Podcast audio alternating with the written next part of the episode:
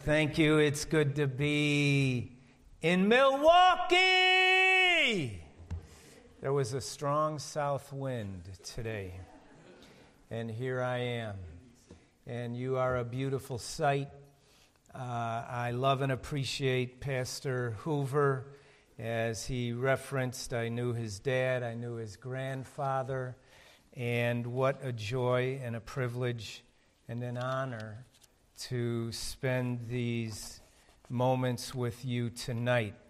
Uh, may I ask you to please stand right where you are? Would you stand, please, for a moment? And would you look at that person to your right, to your left? Uh, I'm going to ask you to say something to them, okay? I want you to tell the person on either side of you with a big smile you're in the right place at the right time. Go ahead, tell them you're in the right place at the right time. You didn't sound convinced at all. You may be seated, but I hope you will be by the time you go home tonight. Would you turn in your Bibles to Acts chapter 19? Acts chapter 19. You're in the right place at the right time. And why would you say that? With so many people who have left the city of Milwaukee, moved out, churches have packed up, moved out if they didn't shut down first, businesses have left Milwaukee. And I know what I'm talking about because, hey, I'm from Chicago. And we have watched the same thing there. So, why would I have you think about you're in the right place at the right time? Verse 1 And it came to pass that while Apollos was at Corinth, Paul, having passed through the upper coast, came to Ephesus and found certain disciples. Now, for time's sake, we will not belabor the following verses, which clearly describe people who are theologically and spiritually confused. And do not be misled by the word disciple. That does not necessarily mean they were believers, it does mean they were learners. God was clearly at work in their heart, drawing him to them to himself. Maybe they were believers, but they were jacked up. But by the time you get to verse 8, Paul goes to the what? Does anybody have their Bible open there? The, thank you. The synagogue. And that was his strategy. When he went to a new city, he would show up at the synagogue. But he's got the 12 guys referenced in verse 7, these disciples he had found and done some discipling with them. Now he brings them to the synagogue and speaks boldly for the space of three months disputing and persuading the things concerning the kingdom of God. But when divers, deep divers, were hardened and believed not, but spake evil of that way before the multitude, he departed from them, separated the disciples, those who were learning from him of the Messiah and the new covenant disputing daily in the school of one Tyrannus. So he leaves the synagogue, goes next door to this school, and he continues teaching, preaching, discipling there. Verse 10 for two years. Now, what you see in verse 10 is both a description of what was going on and then a summation a conclusion, an overarching description of the end result. Verse 10 This continued, what? The teaching, preaching in the school of Tyrannus by the space of two years. What was the end result? When it was all said and done, the fruit of that labor, 10 part B, so that all they which dwelt in Asia heard the word of the Lord Jesus, both Jews and Greeks. Does anybody here think any verse in the Bible is accidental? Anybody? Anybody? Be brave, I'll take you on. Right here in the center aisle. Anybody?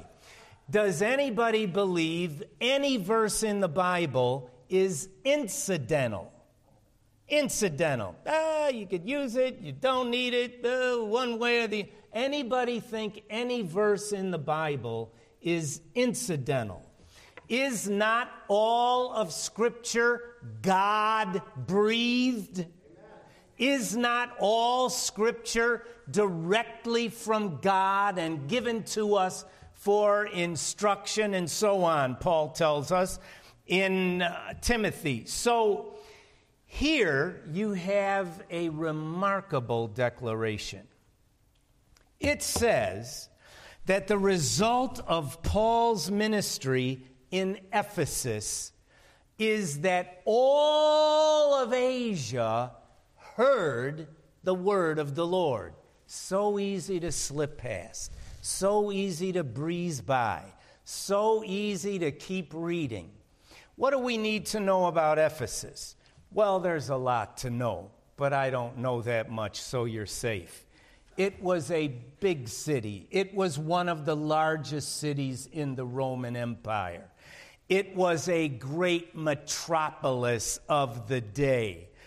And its city, its streets were teeming with people, kids, merchants, slaves, shippers, farmers.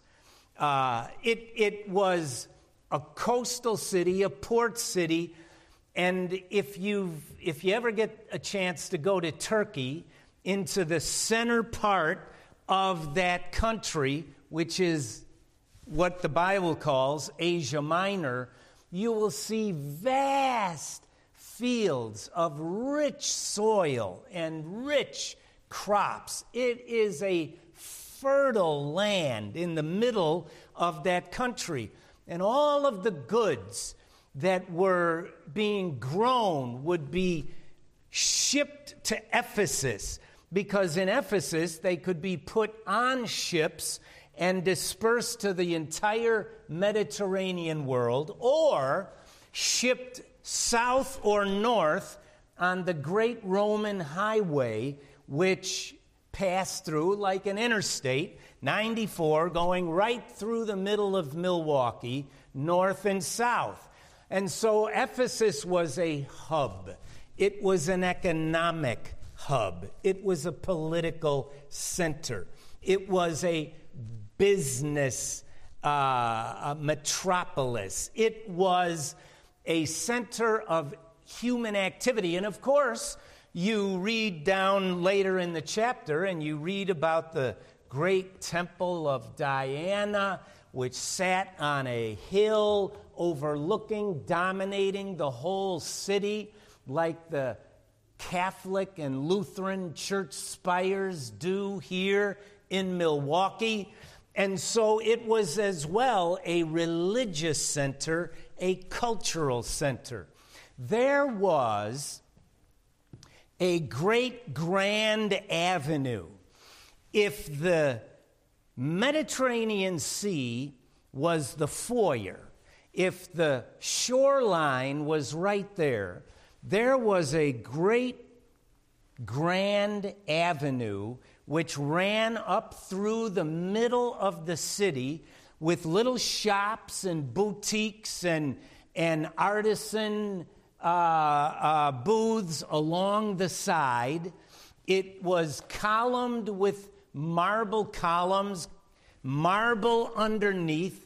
It was kind of the town square, except it was a great grand boulevard, and everything was moving. Everything was, was noisy and loud, and people were coming and going, either from ships up to the theater or to shops, and people coming in and out of the shops. And dogs were common in the streets in those days, running loose and, and wild, and they're running out in and among the people.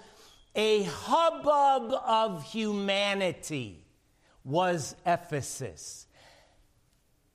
And the Holy Spirit leads Paul to Ephesus, which is not strange because the Holy Spirit led Paul from city to city to city to city to city.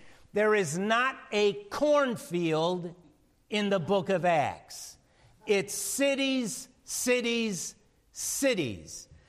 So, Testament, in its impact,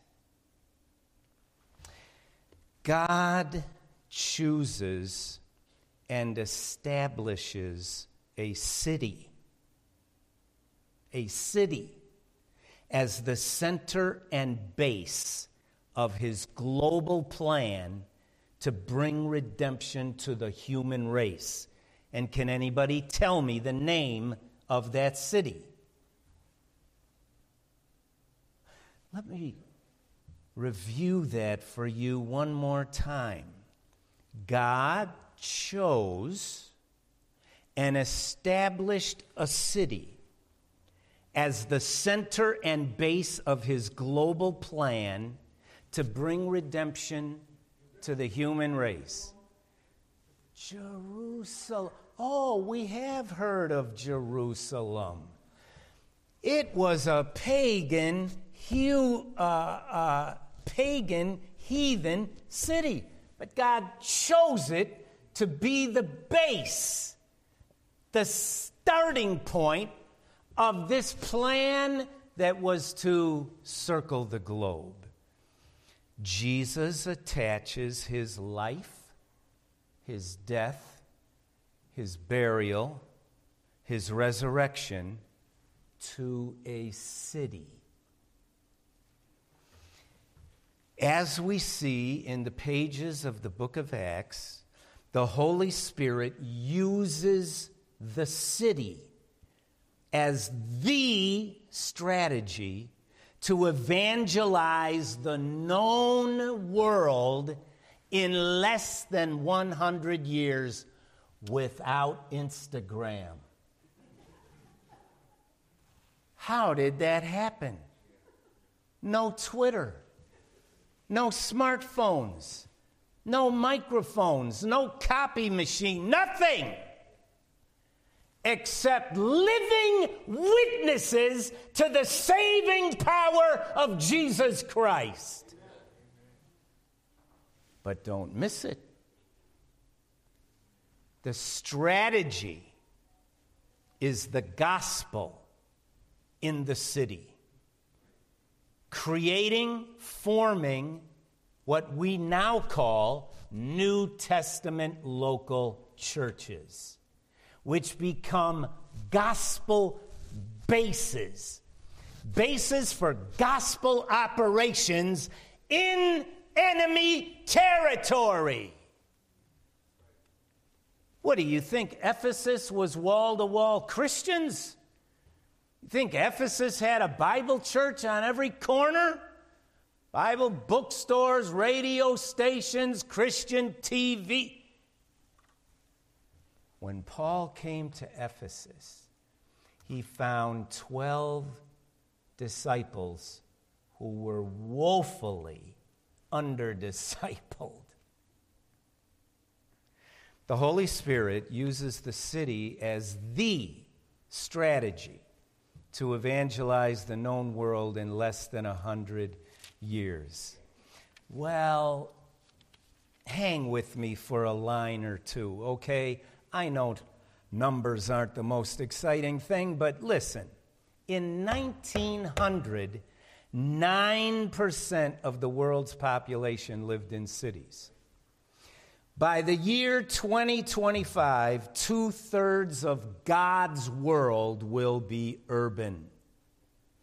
In 1990, urban population worldwide was increasing by a million a week. In 1900, there were 20 cities in the world of 1 million or more. By the year 2000, there were 430 cities of a million or more. And by 2050, there will be 900, almost a thousand cities of 1 million or more. And, and uh, let's not get started on the billions. Um, the millions turned to billions. In 1975, there were three metro areas in the world of 10 million or more Tokyo, New York, Mexico City. Now, there are 31 such mega cities of 10 million or more. UN uh, projects that there will be at least 10 more by the year 2030. All that to say, and, and we could go on and on there to uh, give you evidence. What am, I, what am I trying to say? Two things here. Two things. The Spirit of God led Paul to cities because he intended the cities to be the strategy to reach the rest of the world. And it worked without all the junk and garbage we think is necessary. Where would we be without pads on our pews? So, the, the strategy needs a little attention. Secondly, I am trying to point out to you that in the last 120 years or so, God has urbanized his world. The earth is the Lord's. Yes? The fullness thereof, the world and everybody who lives in it. This belongs to him.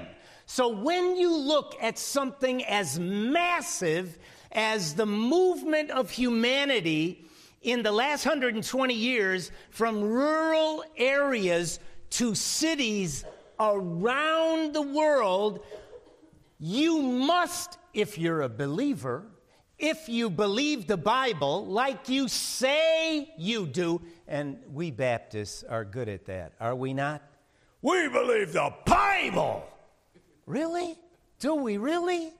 Well, if we believe that, then we believe the massive movement of humanity is not accidental. It's not just wars and famine and political upheaval. God has used all of those things. Think about it. But what has been the end, of, end result? The urbanization of his world. Two thirds of the world population now lives in urban areas. And guess what? The rest of the world is urbanized. Because out at some crossroads in the middle of Iowa, they get the same media you do. The whole world is impacted and influenced by urbanization. Now, the city is strategic. The city is strategic. Would you say that with me? The city is strategic. It's strategic in God's plan. Has God's message ever changed? You don't seem sure up here in Milwaukee. Has God's message ever changed? Has God's method from the book of Acts ever changed? Here's the deal, folks. Here's the sad deal. We've spent millions. We've spent millions. We've sent our young people. We've We have done missions and faith promise and mission maps and mission conferences, and we're way behind. Why? Why? Well, I'm not going to talk about anybody else. I'm going to talk about my people. In America, white people decided to seek first the American dream instead of the kingdom of God. And so when the cities became less comfortable, less economically feasible, less safe, less. They're out of here. They're gone. The message has not changed. I submit to you, dear people, that the method has not changed. That God's strategy to reach the world is an urban based strategy. Why? It's because of the way cities work. We're going to see some amazing stuff here in just a moment in the rest of this passage. But hear me first so you know what you're reading in a minute. Um, cities are collection points, collection centers of, of people, ideas, good, bad, and ugly. They're, they're collection places.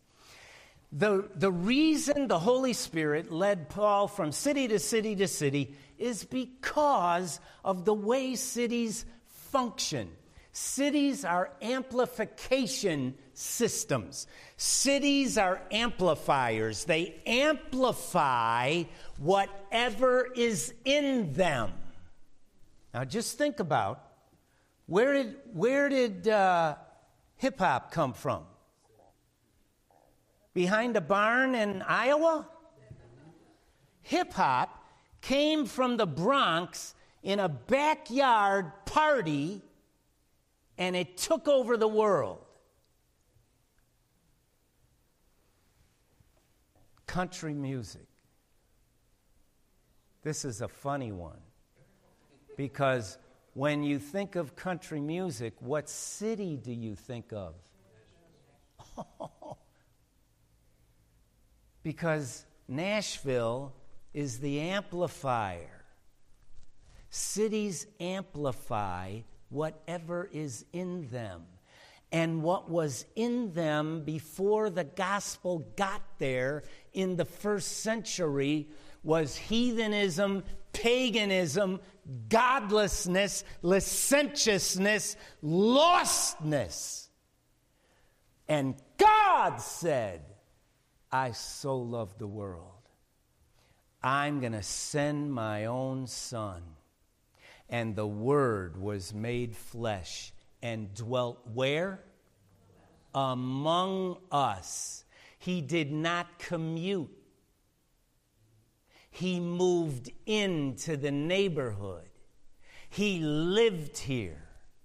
And he told his apostles, Go, preach the gospel, make disciples. And the book of Acts is the picture of them carrying out the Great Commission. And where are they? The cities of the Roman Empire. Why? Because in the city, the gospel will be amplified. You say, how does that work? It's the way the city works. When Milwaukee was on fire, the world knew about it. Also, cities are distribution engines. Culture is distributed, good, bad, and ugly, from the city. Cities are amplifiers, cities are distribution engines. God says, Paul, put the gospel in these cities and it will be amplified and it will be distributed. Revelation chapter 1 the churches of Asia Minor.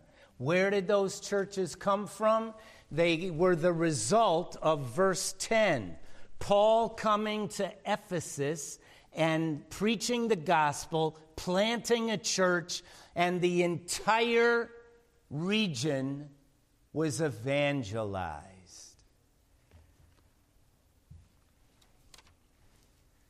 That's why you are in the right place at the right time. Because in this hour, and do you dispute that we are in the last of the last days? In this moment in history, when there is so much to do, so much ground to take, so many battles to fight, it is the urban Christian in the urban church who can see his, her life leveraged in a way that you will not experience in another setting. Why? Because of the way cities work. So God, well, let me back up. You're in the right place at the right time. Am I in the right place at the right time if God put me here? Yes, no? If God put me here, then I'm in the right place at the right time, right? Well, we're not talking about anybody else now. We're talking about us. We're here. Talking about you. You're here. What am I doing here? I don't know what I'm doing here. Do you believe in the leadership of God Almighty, planting you, your life, your family in the Milwaukee area? You are in the right place at the right time to do God's work. Now, look what happens in Ephesus. This is wild. It's wild. Well, if 10 is kind of the summation, the conclusion, here is a little bit of the drama that produces what verse 10 describes. Verse 11 And God wrought special miracles by the hands of Paul so that from his body were brought unto the sick handkerchiefs, aprons, and the diseases departed from them, and the evil spirits went out from them. Sickness, ailments, and demonization combined, talked about together. The point is, we, we, will, we will sum it up this way and leave it at that. God's power was manifested in the city. And how was it manifested? People's real needs were being supernaturally met.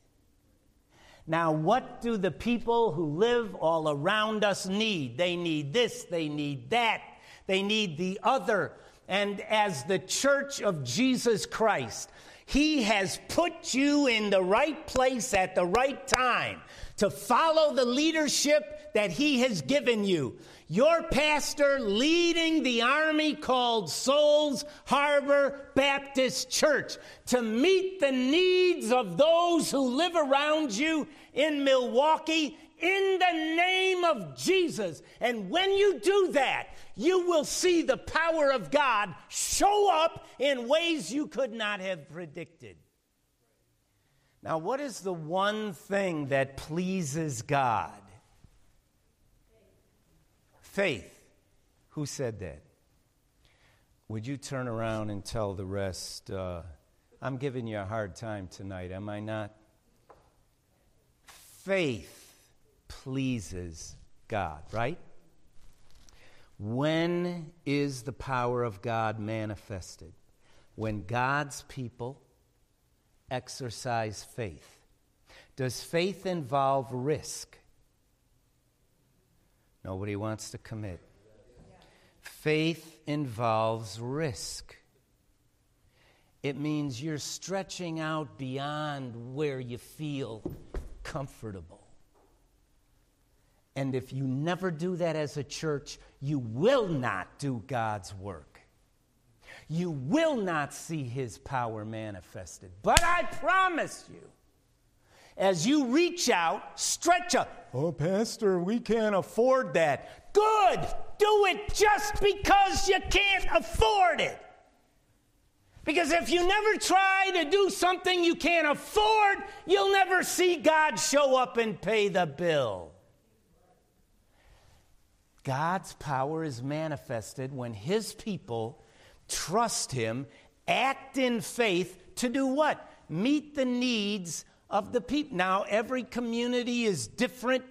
It's up to you to have the eyes of Christ to see the people as he sees them and to be able to say together, we're going to move in faith to meet this need. Virtually everything we did at Armitage Baptist over 45 years, I, all of the best opportunities to l- lift up and glorify God Virtually all of them were things that were not in the budget. Deacons, I'm just telling you. It's just the way it rolls. Weren't in the budget. They were, they were needs that showed up or popped up, and we needed to act quickly, move, and meet that need in the name of Jesus. And God showed up every time. Oh, I wish I could tell you some stories, but Paul's are pretty good. Look at this um, special miracles, healing. Baptists, you're going to get all hung up on this, but uh, it's in the Bible, okay? And if you think demons are uh, left in the first century, you got another thing coming. Well, then in verse 13, 14, 15, uh, there's this encounter with the uh, sons of Sceva, and that's kind of its own drama, which you can spend some time with before you go to bed tonight. It'll give you great dreams. And then in verse 17, all of this became known to the Jews and the Greeks dwelling at Ephesus, and fear fell on them all. So, if verse 11, the power of God was being manifested, verse 17, the name of the Lord Jesus was being magnified. What does the word magnify mean? It means to make large, to make big. It means making Jesus the issue. Look at this, folks. Look at this. Look, we're, Paul was a man like us. He, he didn't have a microphone, he didn't have a budget. He goes into this town and starts uh, meeting the needs of people, seeing God's power manifested. The name of Jesus, because he came in the name of Jesus, is being magnified in a completely heathen city. It means that Jesus is being talked about. It means Jesus becomes the issue of the day. Wow. How do you penetrate a godless city? With people serving needy people in the name of Jesus the city is strategic in exalting Jesus, who said, If I and I be lifted up, I will draw all men unto me.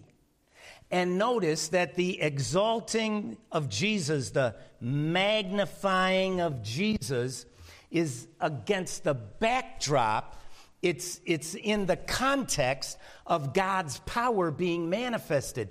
And let me tell you, the secular people of this day are not interested in what we have to say.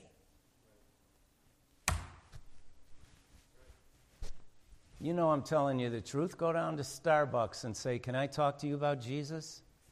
See what kind of response you get. They are not interested in what we have to say. What happened first? Paul was meeting real needs in the power of God. You meet people, you, you serve people where they are hurting, aching, bleeding, broken. They want to know who you are and what are you doing this for? And you say, I'm just a servant of Jesus. Who's he? The, uh, the magnification of Jesus takes place in that context, against that backdrop. Look at verse 18. And many that believed came and did what? Confessed, showing their deeds. What? What? Ephesus was a magic, dark arts, occultic center.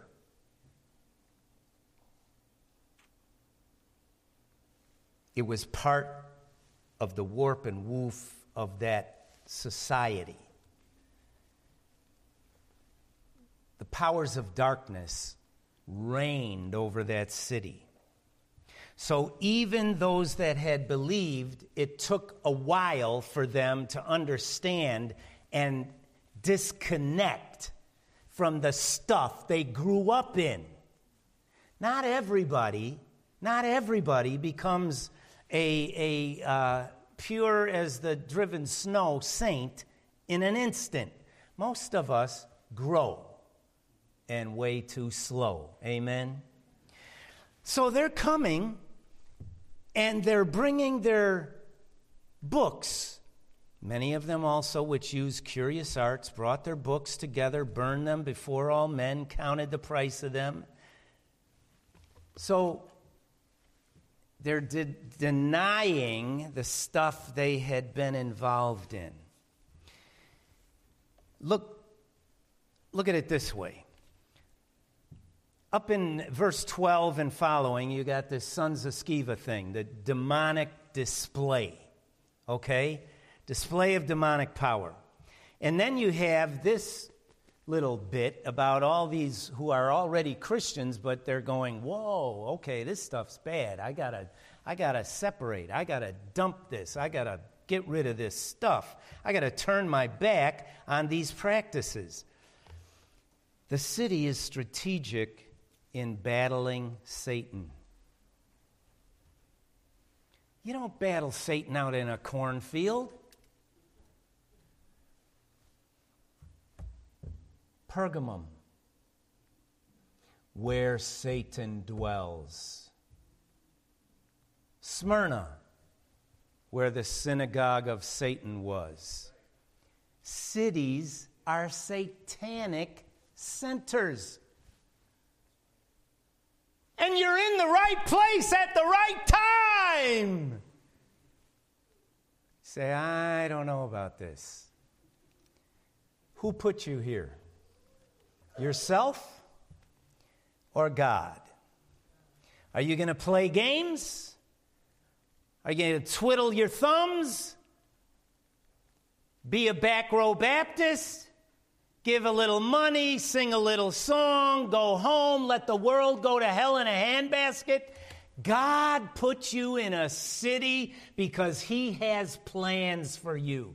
He wants to show His supernatural power through you. He put you in a church with a pastor who understands that we're here to love our city and to reach our city. This is the perfect place. No, look, you cannot minister in the city you cannot be serious about ministry in the city and not expect some showdowns with Satan. Oh, I could tell you some. I could tell you some stories, but we're going to go home after a while, so verse verse 20. So what's happening? What's happening? So mightily grew the word of God and prevailed. The city is strategic in magnifying Jesus in battling Satan, in multiplying disciples. If you cross reference verse 20 with chapter 6, verse 7, some of the same language is used there, but it is translated the number of disciples multiplied. What happens when the Word of God prevails? The number of disciples multiplies. That word prevail, it means to overcome, it means to overwhelm, it means to conquer. As we live the word, not perfectly because we're, we're well, we're us. But as we live the Word of God, as we trust the Word of God, as we corporately lift up Jesus in the city, as we preach and teach the Word of God, it conquers. Remember Hebrews 4:12? It's alive, it's powerful, it's sharper than the word of God does its work. He's just looking for some people who truly believe it and live it out and he will show you in the years to come as he has shown you in the years past his word will prevail. You will see the word of God work in ways that will blow your mind. The word prevailed in verse 20 is the same word in the original in verse 16, where it says, The evil spirit leaped on the and prevailed against them, and they fled out of that house naked. Same word. They were overcome. The word overcomes. Last, verse 21. After these things were ended, Paul purposed in his spirit when he had passed through Macedonia and Achaia to go to Jerusalem, saying, After I have been there, I must see Rome. Look, this is, this, he didn't get on a train, there was no bus. This is the world to Paul. This is, he's, he's back and forth in Rome. I have to go here. He is thinking out. He is thinking more. He is thinking globally. The city is strategic for thinking globally. And look what God is doing as He urbanizes His world. He's bringing the world to you. And don't you think some of them should be in this seat, and this seat, and that seat, and that seat, and this seat here, and that seat? If he brought them all the way from Sudan, if he brought them all the way from Myanmar, if he brought them all the way to Milwaukee, don't you think this house should have those folks? Because the city helps us think globally. Time is short, y'all. The role of the city in reaching the world is simply this it's strategic. In magnifying Jesus and battling Satan, in multiplying disciples, in planting churches, in thinking globally, and time is short. We had done VBS all week. It was hot. It was the first heat wave of the season in our unair conditioned building. The workers labored all week long, tired, tired, tired. We did the program on Sunday night, and the place was packed, and we had a bunch of kids. We brought on buses straight off the corners in the hood. And, uh, uh, but a touring rap team had stopped off in Chicago to visit some friends and had landed at Armitage Baptist Church. And I had asked them, uh, let me hear you do some rap. And in my office, he unleashed a stream of the hardest, clear cut, gospel preaching, rhyme to rhythm I had ever heard in my life. And I said, Son, I, I got a place for you to do this. After our program in our old auditorium looked like an abandoned warehouse, I said, Everybody pick up your plastic folding chair. We went out in front. We could block off the street in front of our building, which we did, main drag, but we blocked off the inner drive. And we had, we put the rap team up on the front steps, which acted like a stage. And the big crowd out there, hot, hot, hot Sunday night. The street was already bumping and jumping three year olds walking their pit bulls, you know, it, it, music everywhere, kids hanging out, winos laying in the gutter. And we're out there, and these guys get up there and start rapping, preaching the unadulterated gospel of Jesus Christ. And I could not believe cars stopping, passing by. They just pull over. Bicycles coming from everywhere. The guys that were hanging over on that corner drift this way. The crowd grew. They preached until they sweated and were drenched from head to toe. And at the end of that presentation, they gave an invitation. And I watched 25 teenage, not children, teenagers get up in front of their peers and walk to the front and we had personal workers, so everyone was dealt with individually and trusting Christ. It was an incredible, incredible experience. The next morning, I came into the office and somebody said, Did you hear about the shooting? I said, Which one? They said, Well, the one that was closest to our church bus. And I said, Well, that's interesting. Tell me about it. And they said, well, the, the bus was over there right off of uh, Wabansia on Albany, and it dropped uh, three kids off, and the bus pulled off. And uh, moments later, a car drove by and shot at the three kids, and it hit one of them in the head, and he's brain dead in the hospital. I said, What was his name? Tony. Tony Russell. I said, Bring me those invitation slips. Bring me those invitation slips.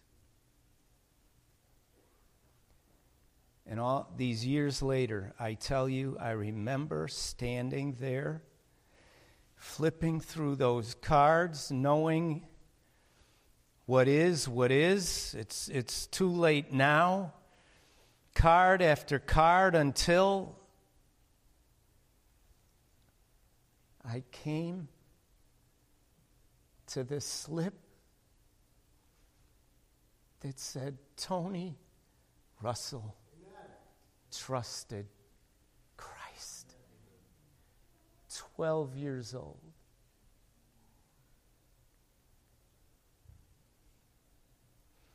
They wrote it up in the Chicago Tribune. He had been at a church event and had an encounter with Christ. He didn't know he had minutes to live. Listen to me, saints. Listen to me, brothers and sisters. My, I didn't know. My people didn't know that Tony was even there, much less that he had minutes to live. But in the heat, after working hard all week long, when I said, let's go out in the street, let's do part two, they went. They dragged all the stuff out there. They stayed another hour and a half. They labored for Christ, and that enabled Tony to meet Jesus. Dear people of God, this is your city. You're not here by accident. God put you here. He gave you a pastor with a heart and a vision. He has greater things for you. You can't even imagine what God wants to do with you in this needy city if you will humble yourselves and pray and confess your sins and say, Lord, here I am. I don't want to be one of those who sit on the sidelines. I want to be in the heart of what you're doing. I want my life to count here in Milwaukee for eternity. God, help me do your will. Would you bow your heads right where you are? Right where you are. If you are not saved tonight, if you have never trusted Christ, this is your night. This is your night. If you are an unbaptized believer, you need to declare Jesus is Lord and join this church. If you're a member of this body, wow, you are in the right place at the right time. And God is listening to hear you say, I'm all in. I'm all in. Wherever we go, whatever it costs, I'm all in. If you can say, I'm all in, with our heads bowed and eyes closed, would you just slip your hand up right where you are? I'm all in. I'm all in. That's me. Little old me. I'm all in. God bless you, you, you. Yes, yes. Thank you. Thank you. Are there any others? I'm all in.